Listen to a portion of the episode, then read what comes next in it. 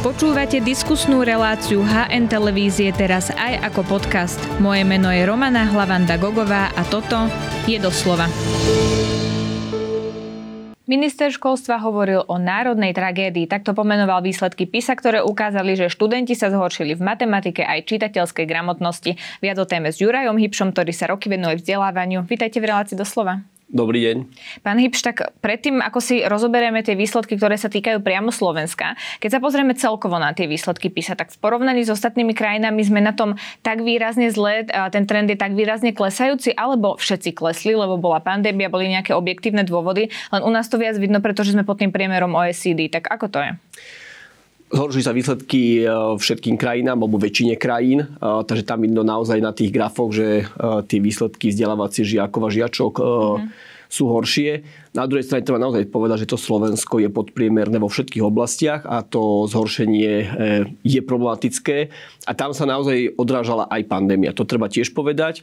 Ale tu sa práve ukazuje to, čo sme upozorňovali aj počas pandémie, že Slovensko sa vybralo veľmi zlou cestou. My mhm. sme zasprávali školy ako prvé a otvárali sme ich ako posledné. To boli naozaj práve tie veci, ktoré sme ukazovali, že máme tu lyžiarské strediska, kostoly a podobne toto je šťastie tiež dôsledok aj keď nemôžno všetko zvaliť na pandémiu, lebo tie výsledky napríklad četeľskej gramotnosti my sme mali uh, zlé aj pred pandémiou. Takže toto je dlhodobý problém, ktorý Slovensko má. Ja som si čítala vyjadrenia viacerých odborníkov, ktorí sa venujú školstvu a, a viacerí hovorili, že ich to neprekvapilo, práve preto, že aj v roku 2018 tie výsledky neboli úplne že dobré, ale keď sa pozrieme napríklad na našich čus, e, susedov v Česku, v Polsku, Maďarsku, ale aj v Rakúsku, tak tí si udržali nadpriemerné výsledky, napriek tomu, že aj u nich sú tie uh, trendy klesajú školstve, tak majú až tak výrazne iné školstvo v týchto krajinách?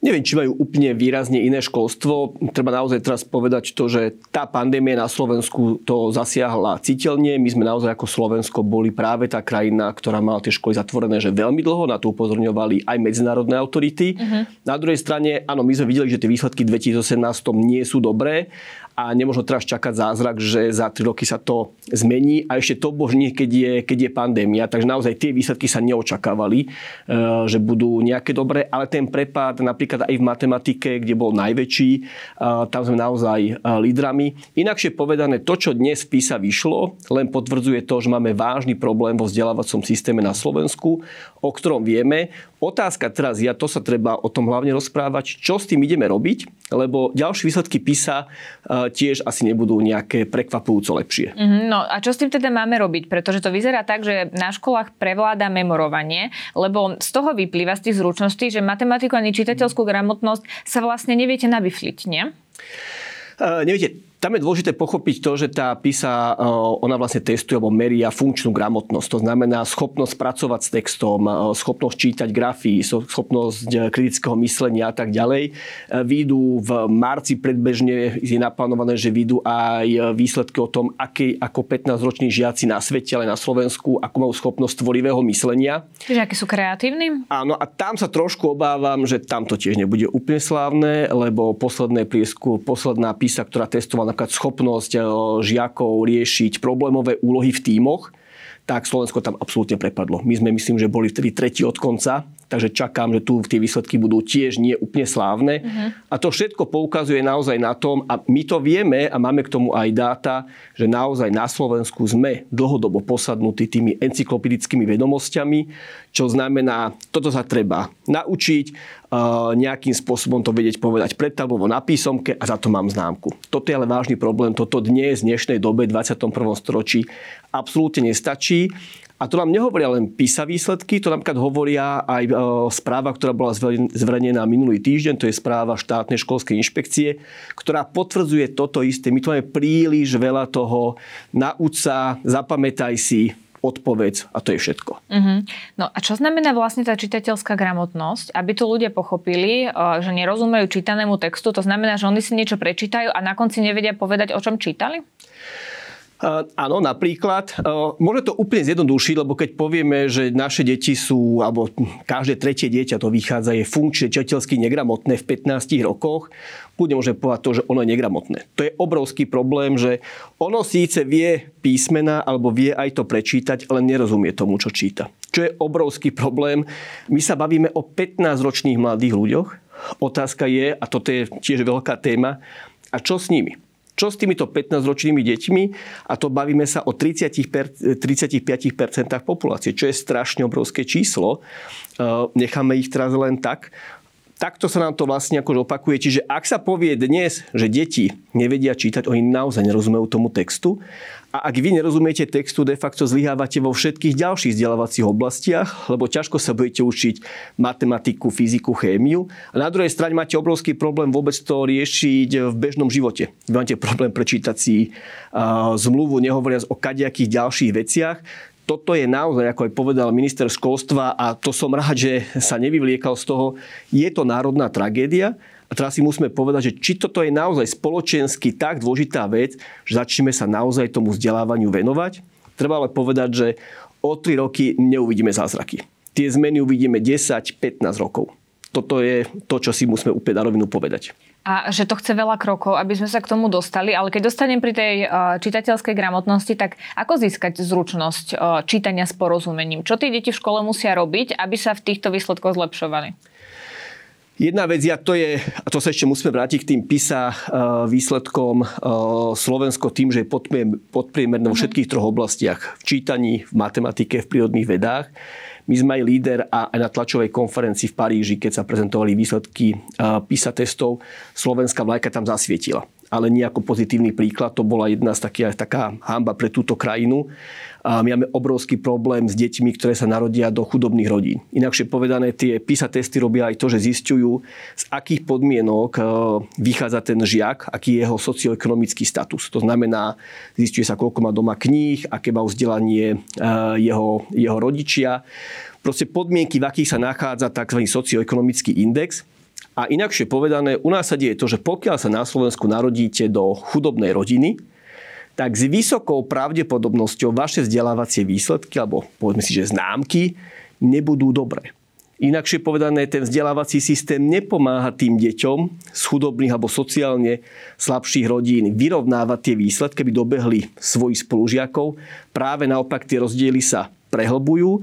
Dobré vzdelávacie systémy robia to, že práve vďaka vzdelávaniu sa deti dokážu z tej chudoby vymaniť. Na Slovensku roky vieme, že toto že vôbec, ale vôbec nefunguje. A v tomto sme najhorší. Toto patríme medzi, medzi lídrov a to si hovoríme takto vždy. Častokrát sa povie, že sú to rómske deti, sú to rómske, sú to aj rómske deti to nie je žiadne ospravedlnenie, ako dnes naozaj, ak sa bavíme o ľudskosti, aj tie deti si zaslúžia, aby z tej chudoby mohli vystúpiť a vzdelávanie je jeden z nástrojov, a keď není, není Ale asi. aj keď sú to normálne... Ale to sú aj deti, ktoré sú napríklad deti slobodných mamičiek, oteckov, e, to sú deti, ktoré naozaj vyrastajú proste v tých chudobnejších podmienkach. To môžu byť, nazvime to, biele deti. To vôbec je len o tom, že to sú rómske deti Rodič, ktorý nemá dostatočné hmotné zabezpečenie, nemá dostatočné vzdelanie, tak naozaj jeho dieťa, tá škola mu nevie pomôcť tom, aby to ten vzdelávací výsledok dosiahol lepší, pretože tá chudoba ovplyvňuje to, ako v tej škole dokáže napredovať. No a keď sa vrátim k tej mojej pôvodnej otázke, že čo musia deti v školách robiť, aby získali uh, tú zručnosť čítania s porozumením, tak keď to porovnáme s tým, čo robia dnes, že sa teda často memoruje, že počúvajú skôr učiteľa a podobne, tak čo uh, by malo byť na tých hodinách, aby sa to zlepšilo? To nie je o čítaní, v podstate alfa, omega toho, že na čom stojí dobrý vzdelávací systém, to je na učiteľoch. To sú učiteľky a učiteľia, to si povedzme, my dnes nepotrebujeme, že budeme sa baviť o tabletoch, počítačoch, školskom nábytku. To sú dôležité veci a môžu pomôcť. Tam je úplne kľúčové to, ako máme pripravených učiteľov a či sú schopní tieto veci reálne robiť.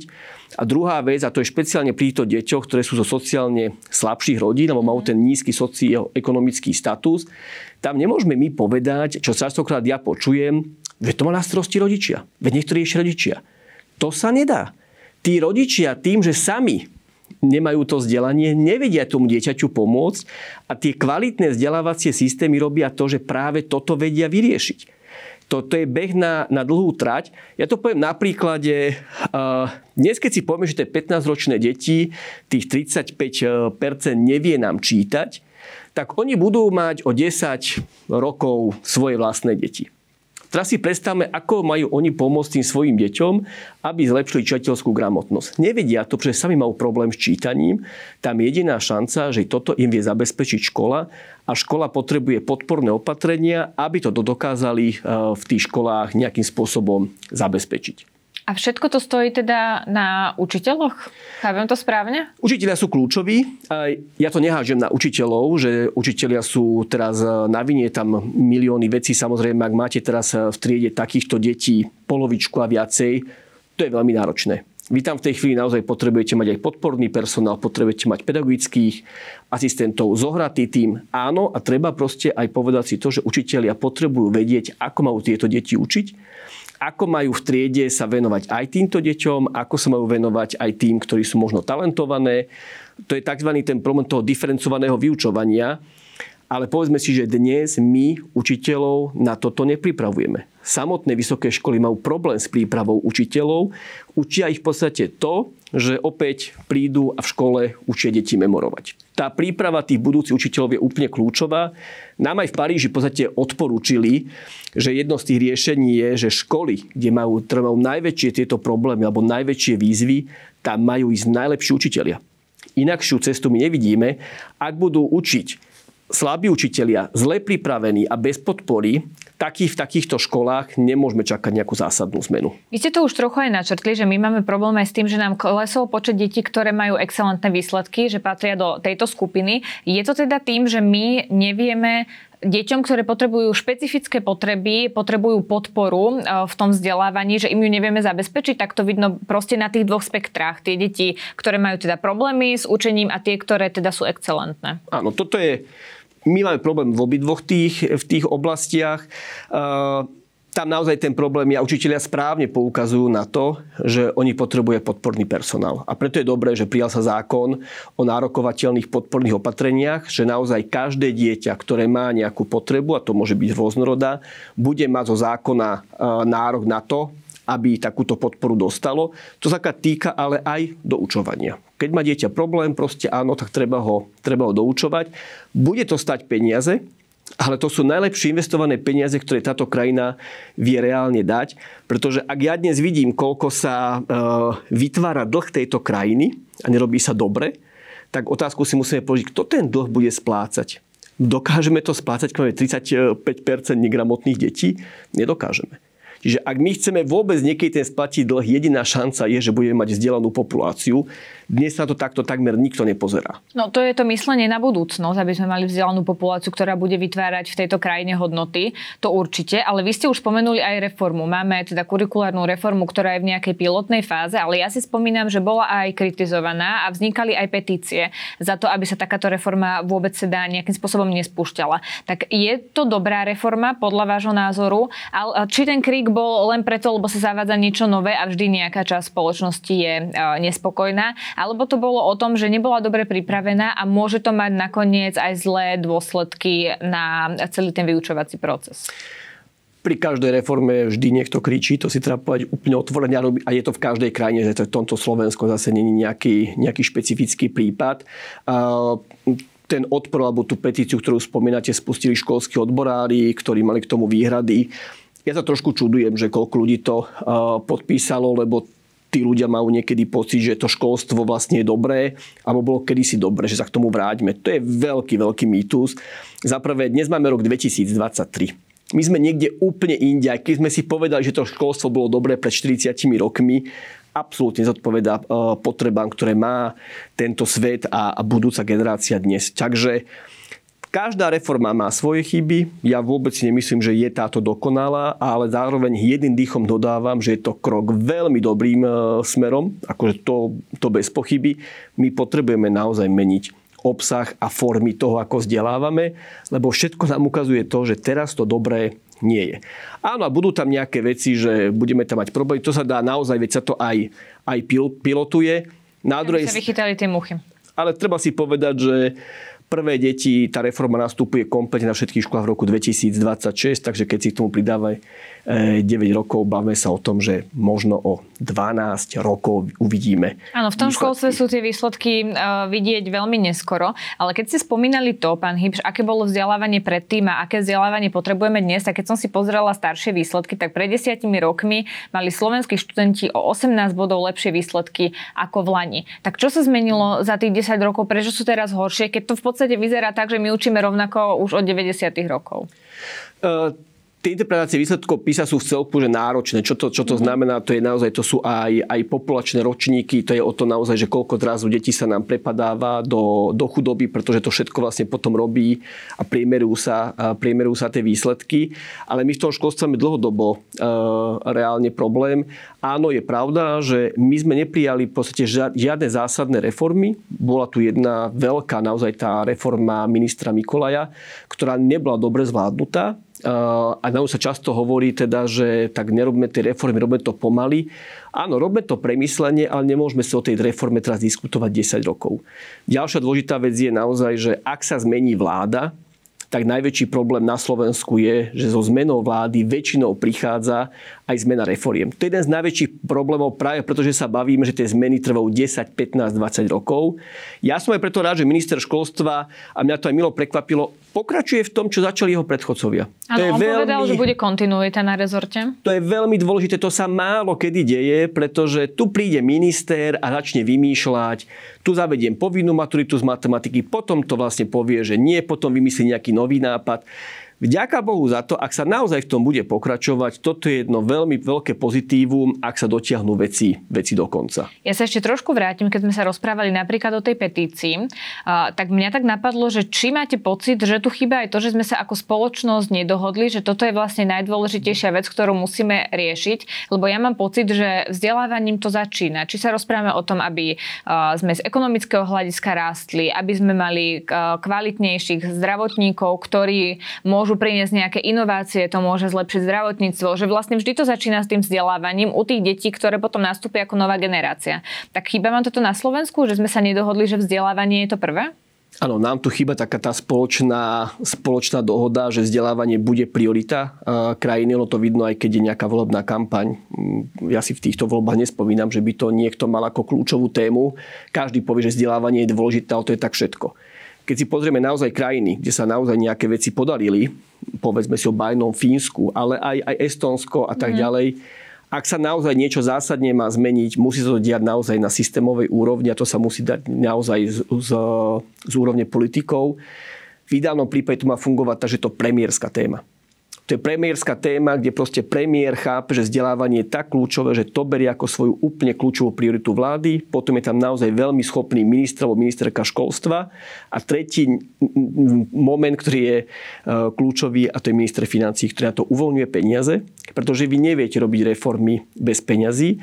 A to sa teraz môžeme vrátiť k platom učiteľov a ich vecí. Pretože dnes naozaj, ak chcete ísť do toho školstva, tak ten plat učiteľa nastupujúceho je naozaj nízky my tam potrebujeme dostať najlepších ľudí. Ako to není... Nadviažem presne na to, čo ste povedali, že na tie najkomplikovanejšie školy, kde je veľa detí, ktoré potrebujú špeciálne potreby, potrebujeme najkvalitnejších učiteľov, ale to asi nebude jednoduché dostať ich tam, lebo také školy môžu byť niekde na východe alebo na strednom Slovensku. Mladých to skôr ťaha do väčších miest, také školy môžu byť niekde v menšej dedine a podobne. Tak je to vôbec realita dostať tam tých najkvalitnejších, ktorí tam potom budú učiť? A ako by sa to malo spraviť? Ano, poďme sa o tomto baviť toto by mohol priniesť minister školstva návrh, ideme tých ľudí finančne lepšie e, odmeniť, budú dostávať nejaké špeciálne e, bonusy, budeme sa baviť teraz o tom, že dostanú aj celospoločenské uznanie, že naozaj budeme o nich hovoriť teraz rešpektom a úctou, čo všetko robia. Budeme to sledovať, čo sa tam vlastne deje ukazovať tie úspešné príklady. Dnes to je na okraji záujmu. My to z toho okraja záujmu musíme dostať do stredu pozornosti lebo ja si môžem povedať, že tak moje dieťa chodí na dobrú školu, veď to je OK. No problém je, že v tejto krajine žijeme spoločne.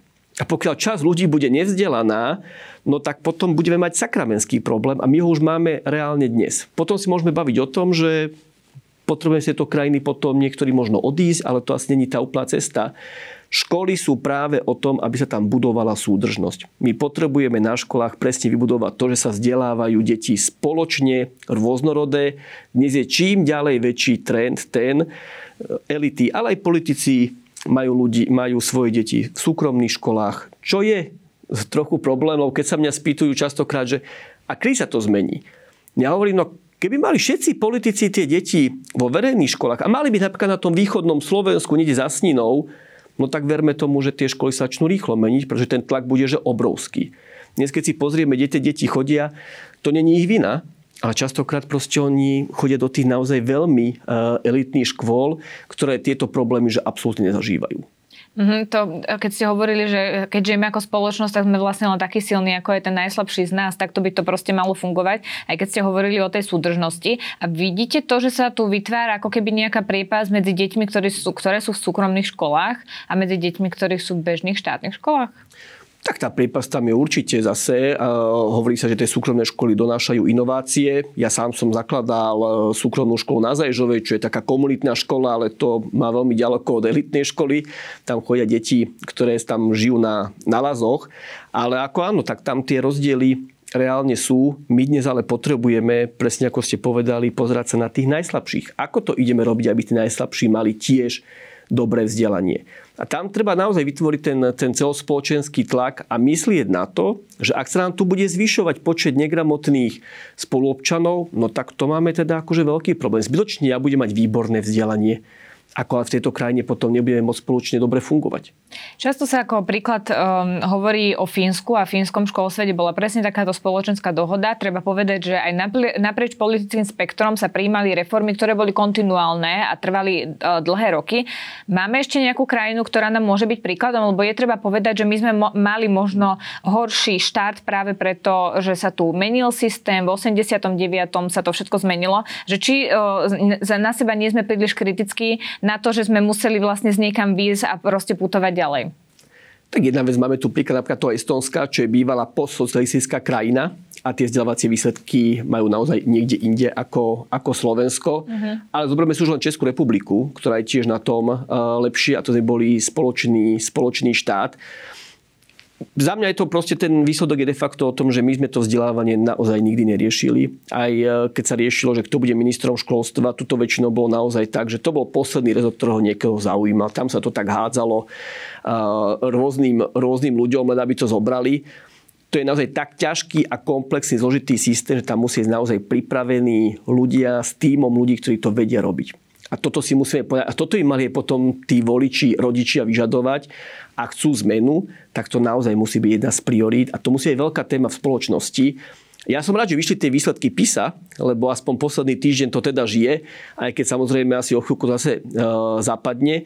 Ale to není len o výsledkoch PISA. My sa musíme baviť o tom, aká je, aké je duševné zdravie detí, ako nám tu prebieha šikána na školách. Pokiaľ nebudeme mať v školách bezpečné prostredie, tak zbytočne budeme čokoľvek robiť, pretože ak nemajú bezpečné prostredie, dieťa není sa schopné učiť a to je tiež ďalš, ďalšia veľká, veľká téma, ktorá sa bude otvárať. Som rada, že ste to otvorili. Tá situácia sa zhoršuje po pandémii, lebo viacerí odborníci upozorňujú, že deti majú po pandémii zlé psychické zdravie, takže to cítite aj na tých školách?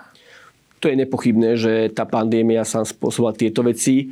A Není to zase len spôsobené pandémiou, tá pandémia to naozaj v mnohom, v mnohom zrýchlila a naozaj dnes vám aj odborníci, ale učiteľia povedia, že deti majú naozaj že vážne problémy, či to je teraz anorexia, seba, seba poškodzovanie, depresie. Vy dnes nemáte dokonca šancu dostať sa ani k detskému psychiatrovi. Tých máme na Slovensku, ak si dobre pamätám, 42. 42 detských psychiatrov pre celú túto krajinu s deťmi, ktoré majú obrovské problémy. A to si treba vždy povedať, že keď sa hovorí, ktorá je dobrá škola, jedna zo základných vecí dobrej školy je, že dieťa sa tam musí cítiť bezpečne. Ten náš mozog je tak nastavený. Ak sa cítim ohrozený, som v strachu, nenaučím sa ani čítať, ani počítať, ani robiť bádanie, proste ja budem sa snažiť prežiť. Čiže to bezpečie v školách, to je, že alfa, omega. A preto je zlé, keď tie veci ohľadne šikany a tak ďalej sa zľahčujú, zatlkajú. Rejiteľia hovoria o tom, že u nás sa to nedeje, zriadovateľia škôl nie. Nie, deje sa to takmer na každej škole a dobrá škola vie, že o tom môže hovoriť a povie áno a hľadáme riešenia. Ja neverím školám, ktoré povedia, u nás nikdy šikana nie je ani nebude, to sa mi zdá, že veľmi silné vyjadrenia. Ja pevne verím, že školstvo sa teda stane prioritou a že to bude diskutovaná pravidelná téma a vám ďakujem, že ste si na nás našli čas a prišli k nám na rozhovor. To bol odborník na vzdelávanie Juraj Hybš. Ďakujem vám za pozvanie. Ďakujeme, že nás počúvate aj vo forme podcastu. Ak chcete podporiť našu tvorbu a kvalitnú žurnalistiku, kúpte si digitálne predplatné HN. Choďte na hnonline.sk lomené predplatné. Ďakujeme.